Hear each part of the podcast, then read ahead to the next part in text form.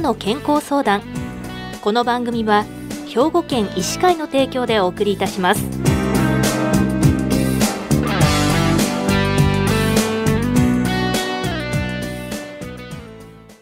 みんなの健康相談。ご案内の岡本里奈です。今週は神戸市長田区神戸市立医療センター西市民病院整形外科の藤原博之先生にお話をお伺いします。藤原先生おはようございます。おはようございます。今日はよろしくお願いいたします。よろしくお願いします。まずお便りをいただいていますのでご紹介いたします。はい。75歳の男性からです。2年ほど前から両足の裏が冷たくなりしびれはありませんが歩いても足の感覚が鈍くてふわふわしている感じです。夏でも靴下を2、3枚履いている状態です。内科や整形外科を受診しても原因不明で、ビタミン剤を飲んだり、足を温めたりするよう指導を受けましたが、効果はありませんでした。原因と対処法を教えてください。ちなみに健康診断は全項目正常。4年前に脳ドックと心臓の精密検査を受けましたが、異常なしでしたということなんですが、はい、こちらの方、足の冷えに悩んでいらっしゃるということですが、原因はどういったことを考えられるでしょうか？まず3つ考えられるかと思います。はい、えっと、まず1つ目、えっと、食用状です。我々が口にする食べ物で体を冷やす食べ物っていうのがあります。まあ、あの例えば果物等ですね。はい、あと温めるもの、胡椒、山椒、わさびといった、まあ、あの香辛料であったり、まあ、牛肉などのタンパク質そういったものが体を温めるものがあります。で、えっと、そういった食用上の問題がないかどうかっていうのがまず1つ目です。で2つ目はいろんなお薬飲んでいらっしゃる患者さん多いと思うんですけれど薬剤による副作用の可能性っていうのが、まあ、2つ目として考えられます。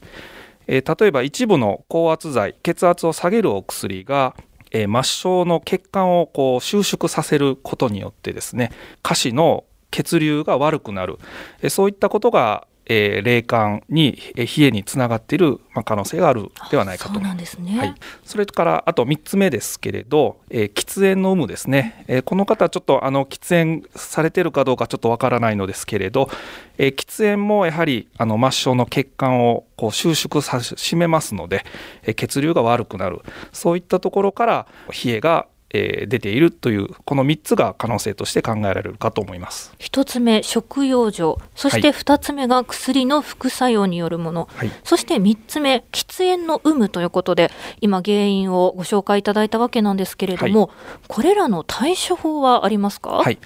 えっと、まず1つ目の食用状に関してですができるだけまあ体を冷やすような食べ物、まあ、あの果物を取りすぎていたらば、え少し減らしていただく。それからあとは、まあ、あのできるだけ温かいもの体を温めるものを、え多く取っていただくということがまず一つ考えられるかと思います。はい、それからあと、まあ、薬の副作用かどうかっていうのはこれはあの患者さんご自身で判断することは、え非常に難しいと思うのでやはりまあ主治医の先生に薬の、え副作用の可能性がないかどうかですね、まあ、あの主治医の先生にまあチェックしていただくのが確実かと思います。はい、はい、あとまあ喫煙に関してはまあ、今あのいろいろな病院であの禁煙外来っていうのがありますので、えー、まあそういったところのにご相談いただくと。そういったところがまあ対処法としては考えられるかと思います。この食用状ですとすぐに私たちも始められそうですよね。そうですね。患者さんご自身で始められることですね、まあ、今回対処法もお教えいただきましたけれどもこの足の冷え治療法は何かありますか？まずその冷えの予防としてですねあのやっぱり運動療法っていうのをまず挙げたいと思います。運動療法もいくつかありますけれども、まあ、例えばウォーキングですね。有酸素運動軽く汗をかくぐらいの、えー、ウォーキングをしていただく。あるいは筋力トレーニングですね。こちらはあの別に激しい重量物を持つものではなくて、はい、あのご自身の体重を使って例えばかかとを上げて下げる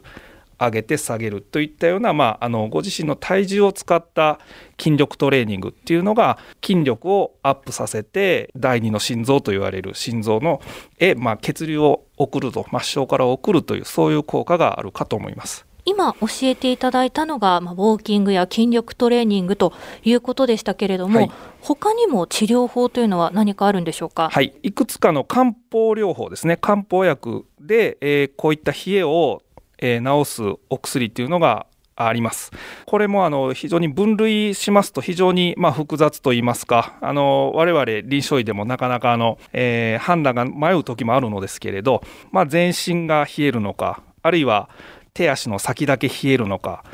あるいは末梢は冷えるけれども顔はのぼせるかとかですね。いくつかそういった病形によって、えー、いろんな処方がありますので、まあ、東洋医学に、えー、お詳しい先生の、まあ、クリニックを受診されるというのも一つの選択肢かと思います。冷えている場所によってその服用する漢方薬というのも変わってくると。そうですね。いくつかそういった分類があります。わかりました、はい、では治療としては普段家でできるような体操やストレッチ、はい、そういったものと漢方薬この2種類があるということですね。はい、ではこの足の冷え悩んでらっしゃる方の予防法はありますか？有酸素運動ウォーキングですね、えーとまあ、軽く汗をかくような、えー、運動を継続いただくということとあるいは、まあ、筋力トレーニング。ご自身の、えー、体重の負荷を使った足のトレーニング。立位立ってる状況で、えー、かかとを上げて下げるといったような、まあ、あのご自身の体重を使った、えー、筋力のトレーニングを、まあ、していただくことが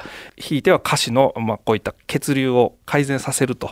いう効果があるのではないかと思いますのでそういった運動療法がおすすめだと思います。他にも予防法はありますか？食用上の、まあ、見直しですね。体を冷やすような食べ物を、え、できるだけ、まあ、あの少なくしていただいて体を温める食べ物を、えー、取っていただく、えー、香辛料胡椒山椒わさびといったような材料を使ったお食事をしていただくとかそういったことをちょっと気をつけていただくということが予防として考えられるかと思います。日頃の生活の中で運動や食を見直すだけでこの冷えというのは改善できるということなんですね。はいそういうことです。はい。では最後に今回ご質問いただいた方へのアドバイスお願いいたします。まず食用上え、ご自身の、え、食事の内容を、え、少し見直していただくというところがまず一つです。体を冷やすような食べ物をできるだけ減らして体を温める食食べ物を、えー、取っていただく。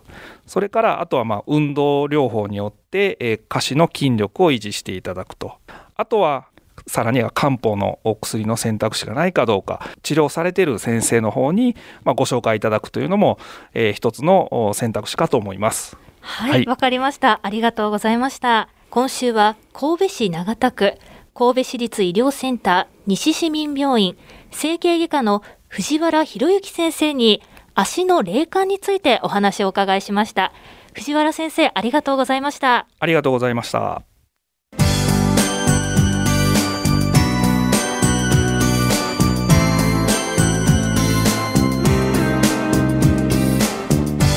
みんなの健康相談